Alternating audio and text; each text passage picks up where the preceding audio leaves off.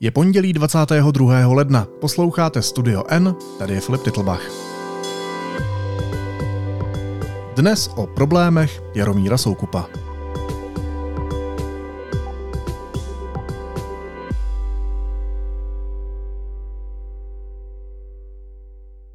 Dobrý večer, vítejte ve VIP světě, pátečním VIP světě, což teda víte, že není úplně jako spravodajství o tom, co se děje eh, mezi celebritama. Mimochodem, teď je teda úplná okurka, jo? teď se toho opravdu děje hrozně málo. Ale spíš pořád takových komentářů. Já tomu říkám eh, podcast televizní. Tak, pod, televizní podcast, to je vlastně blbost. Televizní pořád podcast s podcastovými rysy. No, Kanály televize Barandov, mezi které patří TV Barandov, Barandov Krimi a Kino Barandov, přestali v noci na sobotu po jedné raní vysílat. Na obrazovce se objevil pouze monoskop, tedy barevné pruhy, s nápisem Skupina Barandov. Vysílání bylo obnoveno v sobotu dopoledne. Zadlužená společnost Barandov televizní studio má kvůli exekuci zablokované bankovní účty a nemůže provádět finanční operace. A první komentář je tady ke mně, jo. Eh, Já z nějakého důvodu musím být každý den na titulní stránce nějakých uh, internetových plátků a, a tištěných médií a tak. Asi jako moje jméno prodává, nevím. V jak velkých problémech je Jaromír Soukup? O novém pořadu Dluhy Jaromíra Soukupa si teď budu povídat s reportérkou deníku N Eliškou Hradilkovou Bártovou. Eliško, vítej, ahoj. Hezký den, ahoj.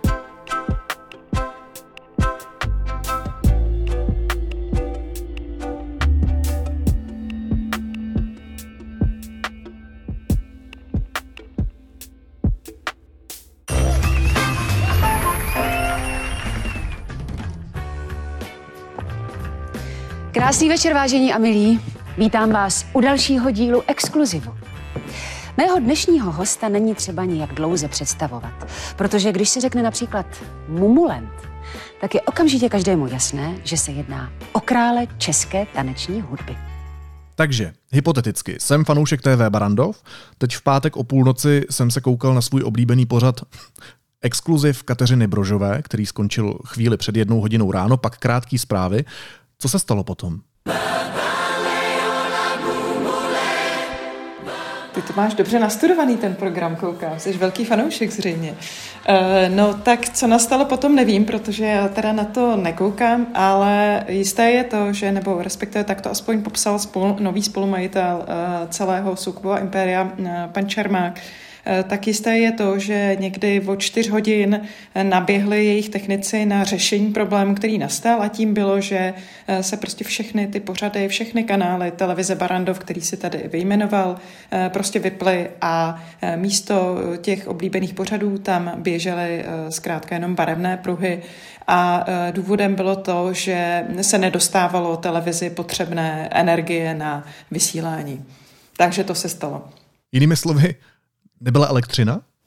Jinými slovy, nebyla elektřina, protože uh, firma, která dodávku energií vlastně zajišťovala, tak uh, té uh, soukupova společnost, která vysílá TV Barandov, tak dluží v odhadem nějakých 12-14 milionů korun a té firmě zkrátka už došla trpělivost. Dobrý večer, vážení diváci. Vítejte u duelu nebo v duelu Jaromíra Soukupa. Tentokrát... 12 až 14 milionů korun za elektřinu. Nakolik je tohle běžné, že jsou třeba mediální domy v tak velkých problémech? Tak to úplně neumím říct, jak je to běžné, ale eh, z toho, co tak jakoby sleduji eh, takhle zběžně, tak běžné to určitě není. Jo, to jako vidíme už z toho celkového zadlužení Jaromíra Soukupa, které je vlastně odhadováno na 1,5 miliardy korun, což je prostě obrovské číslo. A uh, myslím si, že Jaromír Soukup je skutečně unikátem, co se týká uh, zadluženosti a respektive schopnosti s tak obřími dluhy dál prostě to tlačit před sebou. A uh, jak je vidno, tak uh, teď už to došlo do takového bodu, uh, že těm firmám skutečně uh, už došla trpělivost a jsou schopní a ochotní jít do takhle jako zásadního uh, kroku, jakým je třeba právě vypnutí televize, respektive vypnutí dodávek uh, elektřiny. Takže ta situace skutečně už je jako vyhrocená. No a tomu dodavateli elektřiny už pan Soukup uh, tu částku splatil? Má, má vůbec z čeho teda mu ty peníze zaplatit, aby ta televize mohla dál vysílat? Tak ona je to velmi složitá situace, protože, jak jsem řekla, tak eh, pan Soukup, respektive jeho firmy, za kterými teda stojí on, tak ve zkratce můžeme říkat, že pan Soukup eh, dluží eh, tu je, zmíněnou 1,5 miliardy korun, takže pokud dlužíš takovouhle částku, tak těžko hledáš nějaký zdroje další, kterými bys to, ty dluhy zaplatil. A pak je vlastně důležitý si uvědomit, že on dluží nejen této jedné firmě, ale že těch firm je tam prostě, jsou tam desítky firm, jsou to banky a tak. A když když jsem se bavila s eh, Janem Čermákem, který teda eh, vlastní teďko polovinu eh, Soukupova impéria, tak ten mluvil o tom, že sice ty peníze by se daly někde najít těch 12 až 14 milionů, což je relativně malá částka, pokud se podíváme na ten celkový dluh ale eh, že vlastně tím eh, by mohlo dojít potom eh, vlastně, jakoby, že by mohla, mohla nastat situace, kdyby určité jako orgány, které dohlížejí na právě řešení těch dluhů, to mohly vnímat jako zvýhodňování jednoho věřitele před druhými, to je jedna věc, a druhá věc je pak taková, že, nebo aspoň tak to popisoval, že eh, sice jednotlivým firmám by byli schopni zaplatit, ale v tom celku prostě to nejde. A to znamená, že prostě se nedostane ani na tu jednotlivou a je potřeba to řešit vlastně komplexně, protože tohle by tu situaci krizovou prostě nevyřešilo. No ale já když jsem si před naším rozhovorem zapl televizi a e, našel jsem si tam kanál TV Barandov, tak ten program jel? Co trápí mladší ze sester Kláru? Že jsem něco plácla a teď prostě... Tvoje dcerka, malá holčička, hmm. přišla a řekla takovou osudovou větu. Řekla mi, že není moje. Tak jsem řekla, že ji prostě našli u popelnic, no. Odkud tedy teď TV Barandov bere elektřinu?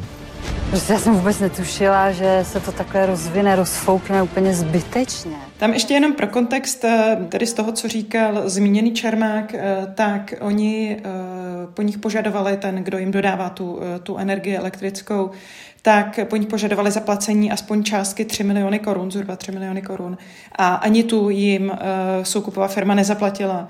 A to zdůvodnění bylo takové, že tam byly jiné priority, že bylo potřeba uh, použít peníze na výplaty a že by chyběly prostě jinde. Takže to bylo jejich zdůvodnění, proč nepřistoupili ani na tuhle tu splátku. A, a k tomu, co se ptáš, tak uh, oni na to šli fikaně, nebo fikaně byla to asi jediná jejich možnost, jak udržet tu televizi v běhu. A bylo to tak, že oni si vlastně pronajali velké generátory a to znamená, že ta televize teďko běží uh, na několik generátorů. Uh, ten jejich pronájem, aspoň tedy, co, co říkal jeden z těch spolumajitelů, je zatím vyšel na půl milionu korun a dál se samozřejmě bude platit spotřebovaná nafta a tak. Ale takže ta televize prostě běží takovýmhle neuvěřitelným vlastně eh, způsobem a eh, ti technici, které si um, soukupová skupina najala, tam pracovali od čtyř do rána do nějakých devíti nebo desíti, kde se to podařilo spustit, ale uh, je to gerojský počin. No. Takže když se dneska zapne člověk TV Barando, tak ví, že je to televize, která jede z nějakého záloženího pronajatého generátoru. Já myslím, že do takových situací se televize dostanou třeba jako ve válečném stavu.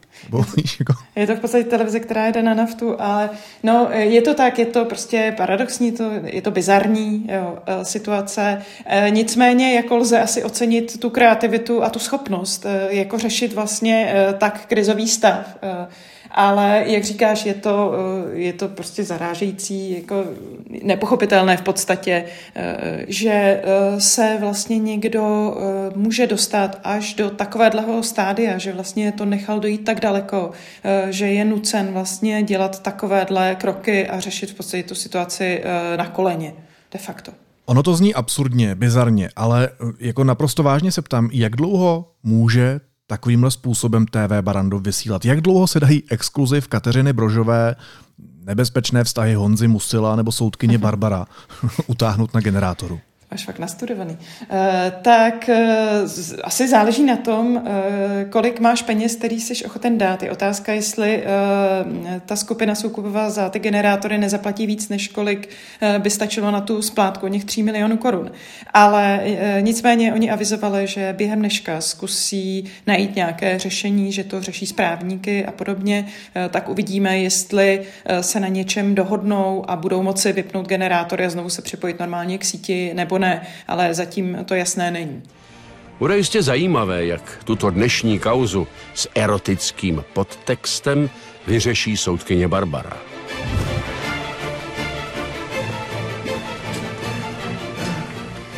Dobrý den, děkuji vám. Posaďte se, prosím. Ty jsi zmiňovala jméno Jan Čermák, což je člověk, který tady koupil polovinu Soukupovy těžce zadlužené skupiny. Co bychom o něm měli vědět? Jakou on hraje tedy roli v tomhle celém příběhu?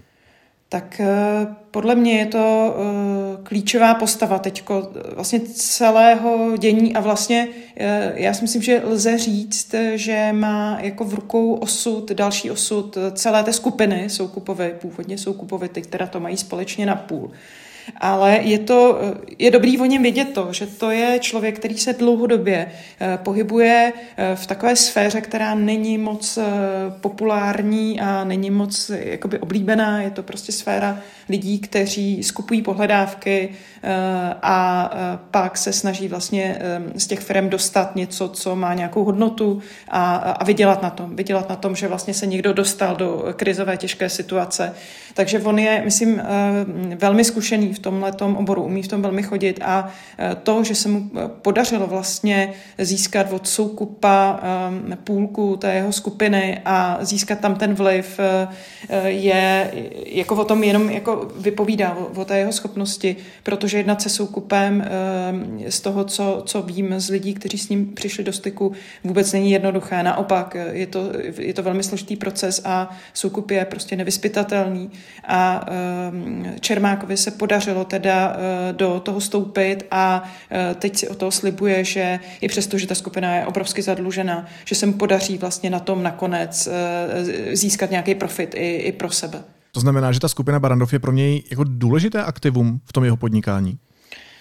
Uh, Urč, jako z vnějšího pohledu určitě pro něj samotného, když jsme se bavili, tak je nejdůležitější spíš ten nemovitý majetek, což jsou budovy, které vlastní celá ta skupina. Eh, těch je hodně, jsou to velké kancelářské budovy, to celý vlastně komplex v Braníku na velmi vlastně výhodném strategickém místě v Praze. Eh, takže to je pro, pro Čermáka to stěžení, protože to je něco, na co si lze šáhnout, co má hmotnou podobu, eh, co má jasně danou eh, hodnotu a dá se s tím nějak už v tuhle tu chvíli pracovat, dá se to pronajmout, je to v dobrém stavu. Takže tam on vidí ten potenciál, protože je to něco, s čím on je zvyklý pracovat. Když ale odhlídneme od toho, jak to vnímá Čermák, tak určitě televize Barandov je stěžejním aktivem, eh, který je důležitý a bude hrát důležitou roli, protože prostě ať už si o té televizi myslíme cokoliv, eh, tak je to prostě celostátní televize, která má velký dosah eh, a, a mít vlastně takhle, takhle velké a, a relativně významné médium může být pro spoustu podnikatelů klíčové a můžou, můžou o něj stát. Takže to, aby ji udržel v chodu, je, myslím, jako stěžejní a eh, důležitý pro budoucnost celé té skupiny. Ty jsi říkala, že dneska je ten den, kdy se to bude řešit a že se dokonce i setkají správníky a tak dál. Umíš se představit, jak teď teda budou Jaromír Soukup a Jan Čermák postupovat dál? Jaké, jaké můžou být vlastně vůbec hypotetické cesty, kudy se vydat, aby tu televizi zachránili?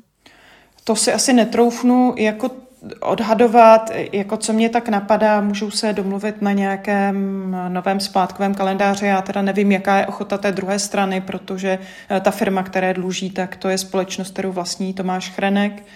A eh, tam ty vztahy jsou dlouhodobě napjaté, eh, Soukup evidentně neplatil delší dobu a ta trpělivost tam, tam došla s nějakou snahou o, o, vstřícné kroky ale jim nezbývá v podstatě nic jiného, než najít nějaké, ne, nějaké smírné, smírné řešení, ale jaké bude, to si skutečně netroufnu, netroufnu odhadnout. A myslíš, že je ta situace tak vypjatá, že leží na stole i otázka toho, že by TV Barandov mohla úplně zmizet z televizních obrazovek? Já si myslím, že to, uh, ono to jakoby Eh, ono to hrozilo. Hrozilo to předtím, než tam vstoupil ten Čermák, že přesně, že nastane situace, se kterou eh, si nebude vědět eh, soukup rady a která mu přeroste přes hlavu a právě skončí tím letím. A tam by to možná dopadlo tak, že ten soukup by nebyl schopen sehnat generátory, kdežto Čermák toho schopen je, respektive jeho tým. Jo. A, takže já si myslím, že tohle to určitě hrozilo a že to byl jeden možná z důvodů, proč ten soukup nakonec přistoupil na nějakou dohodu s tím novým spoluvlastníkem. To si myslím, že jako v minulosti to určitě hrozilo, A uh, jestli to hrozí teď, myslím si, že stále jo, protože ty dluhy jsou prostě obrovský, uh, nejsou splácený, ale jak, jak jsem říkala, tak uh, myslím si, že to je, nebo myslím si určitě, je to jedna z priorit, uh, o kterou se budou snažit prostě uh, udržet uh, za každou cenu v podstatě. Takže ty síly určitě teď budou napnuté tím letím směrem.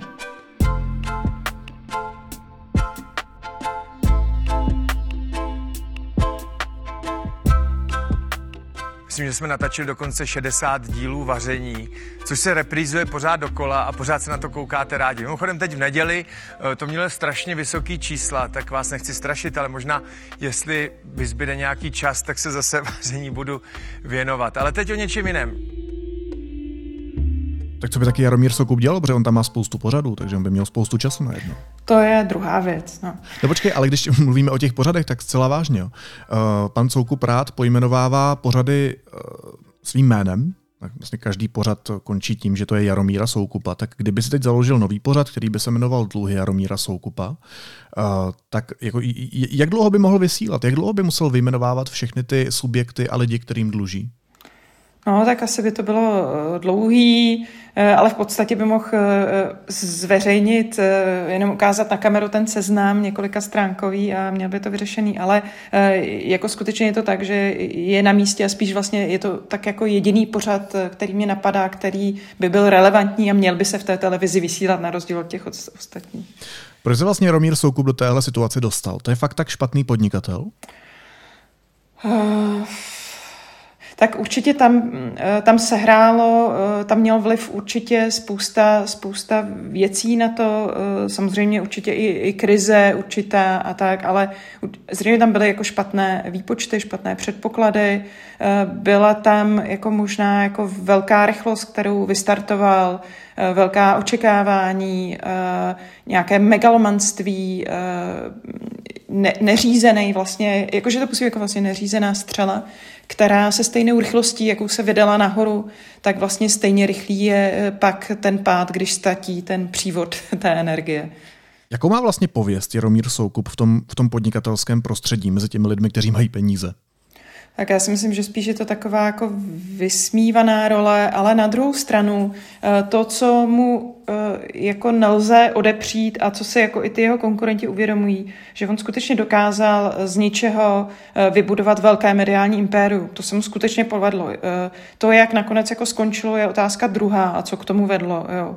Ale tohle mu upřít jako rozhodně nelze. Jo. Ale teď, v jaký situaci se nachází, jakým způsobem ji řeší, tak to spíš je nevím, jestli prosmích to možná ne, ale eh, jako určitě to je eh, jako zoufalý pohled na to a myslím si, že to musí vnímat i ty konkurenti, že to je situace, do které oni sami by se asi neradi, neradi dostali. No. Takže odstrašující případ? Uh, to, to určitě, určitě. Akorát je paradox, že eh, jak když, eh, teda když pan Soukup se odhodlá k tomu nám odpovědět třeba občas na otázky, tak je vlastně pro mě zarážející, že on sám, aspoň se tak tváří, je velmi v klidu a vůbec ho to nevzrušuje. Nebo třeba když jsme si psali teď o tom, když mu vypli tu televizi, tak v podstatě působil jako, že se nic neděje, že to je jen technický problém a v podstatě je už všechno vyřešeno. Takže on má asi zřejmě nějakou velmi jako regenerativní generativní schopnost eh, ty situace si prostě nepřipouštět nebo je prostě zvládat, protože jinak si nemůžu jako vysvětlit, eh, že je někdo schopen tak dlouho žít s tak obrovskými dluhy a eh, dál teda natáčet své pořady a soustředit se na ještě jako jiné věci. To, to mi hlava nebere stoický klid Jaromíra Soukupa. A když jsme u toho, ty si teda říkala, že TV Barandov nesleduješ, ale nemáš teda vůbec žádný oblíbený pořad Jaromíra Soukupa? Neviděla jsi nic třeba ze záznamu, nebo nedostala se k tebe něco, o čem bys řekla, ty to je, to je kvalitní obsah, uh, u toho já budu trávit svůj večer? Skutečně, já se na ty pořady nedívám a je fakt, že eh, když se s ní na to vlastně ptali, jestli jsem nějaký eh, viděla, tak v podstatě jsem neviděla žádný, ale uh, pak si uvědomila, že jsem zpětně se dívala na záznam rozhovoru se Zemanem kdysi, co byl, a pak na nějaký záznam, kdy hovořil o deníku N, uh, tak to jsem, to jsem zhlídla, ale jinak skutečně nemám a nevidím jako důvod, proč se na to dívat, ale každý má jiný vkus, tak to nikomu neberu, pro někoho je to třeba zajímavé. Hezký večer.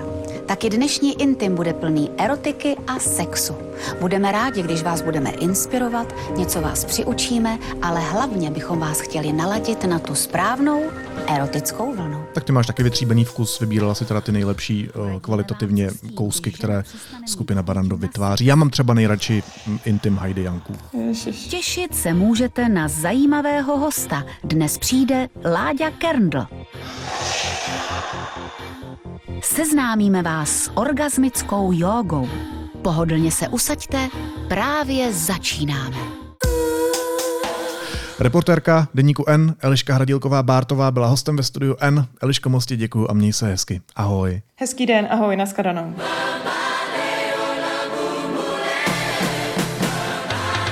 Ale vlastně teď si vybavuji, že Poprvé, co jsem cíleně zapla tu televize Barandov, tak to bylo teď o víkendu, kdy jsem se chtěla uh, ujistit, že skutečně uh, nevysílá. Tak to byl asi jediný, jediný důvod, proč jsem, proč jsem se odhodlala jí teda zapnout.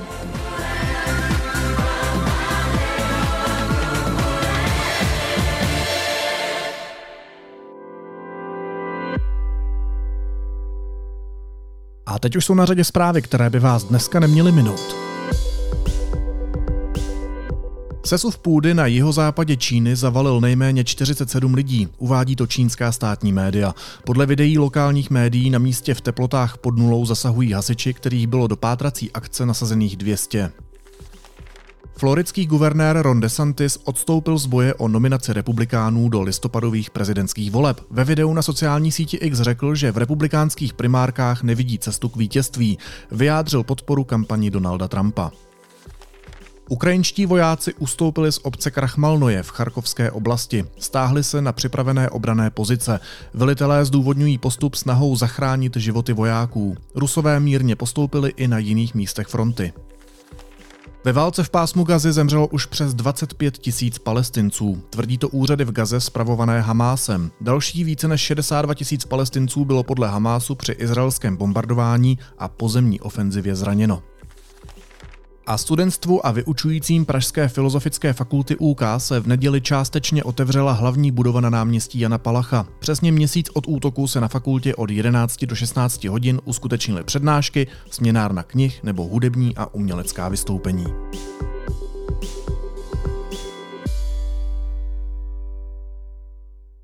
A na závěr ještě jízlivá poznámka. Já žádné plínky nepotřebuju, já jsem plně připraven, já nemusím ani spát. Já mám, lékaři mi to diagnostikovali, já mám nejvyšší hladinu testosteronu, která je prý ještě zdravá. Já jsem plně energický, hájí budoucnost České republiky. Z odborné literatury víme, že vysoká hladina testosteronu může způsobovat zvýšenou agresivitu a aroganci a může dodávat pocit nadřazenosti. Mezi vzácné symptomy pak patří projevy akutního rasismu nebo chronické xenofobie a mnoha hodinová samomluva o ničem. Naslyšenou zítra.